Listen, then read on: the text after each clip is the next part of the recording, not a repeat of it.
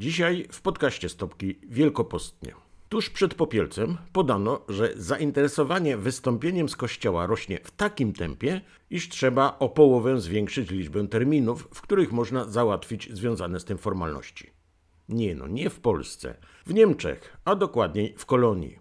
Jak podała Deutsche Welle, sąd rejonowy w tym mieście zwiększył liczbę terminów dla osób chcących wystąpić z kościoła. Dotychczas było to około tysiąca terminów miesięcznie.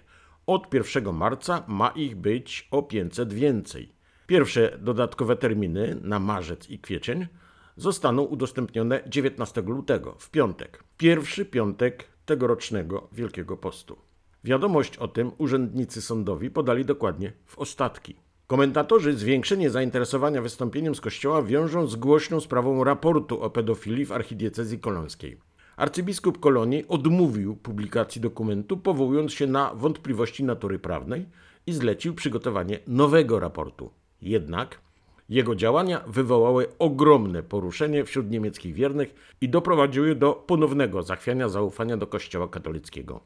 Jeden z wysokich przedstawicieli Kościoła katolickiego w Kolonii miał powiedzieć, że chwilowo nikomu nie może mieć za złe wystąpienia z Kościoła.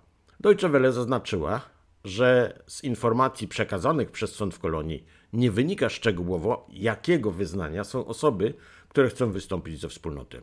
Może chodzić także o wielu członków Kościoła ewangelickiego. Dlaczego mówię o tym tak szczegółowo, skoro sprawa nie dotyczy Polski? Mówię o tym, ponieważ ta sytuacja dobitnie pokazuje, jak bardzo działania jednego biskupa mogą wpływać na to, co dzieje się we wspólnocie wierzących. Być może nawet wykracza to poza jedno wyznanie.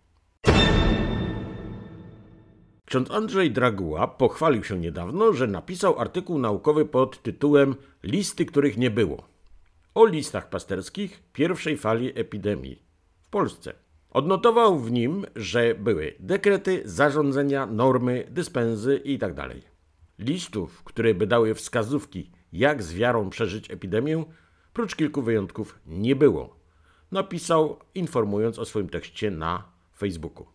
Przypomniał mi się ten wpis, gdy zauważyłem na stronie Polskiego Episkopatu w ostatki informację zatytułowaną Rzecznik Episkopatu dwukropek w środę popielcową obowiązuje post ścisły. W tekście znalazło się nawet odniesienie do stosownych kanonów kodeksu prawa kanonicznego. Było wyszczególnione, kogo obowiązuje wstrzemięźliwość, a kogo post ścisły w cudzysłowie. W środę popielcową nie ma natomiast obowiązku uczestniczenia w Eucharystii, chociaż dobrze jest zacząć 40-dniowy czas Wielkiego Postu od mszy świętej i obrzędu posypania głów popiołem na znak pokuty, podkreślił rzecznik episkopatu.